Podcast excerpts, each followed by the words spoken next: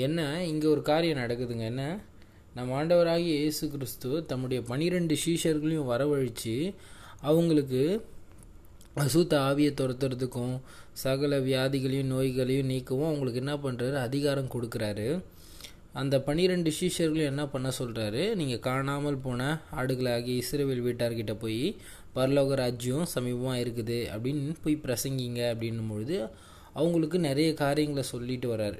என்னது நீங்கள் என்ன பண்ணுங்கள் வியாதியஸ்தரை சுஸ்தமாக்குங்க பிசாசுகளை துரத்துங்க இலவசமாக பெற்றீங்க இலவசமாக கொடுங்க அப்படின்ட்டு நிறைய காரியங்களை இங்கே சொல்லிட்டு வர்றாரு. அப்போது ஒரு காரியம்தான் இந்த ஒரு காரியம். என்னது நீங்கள் என் நாமத்தின் நிமித்தம் எல்லாராலும் பகைக்கப்படுவீங்க.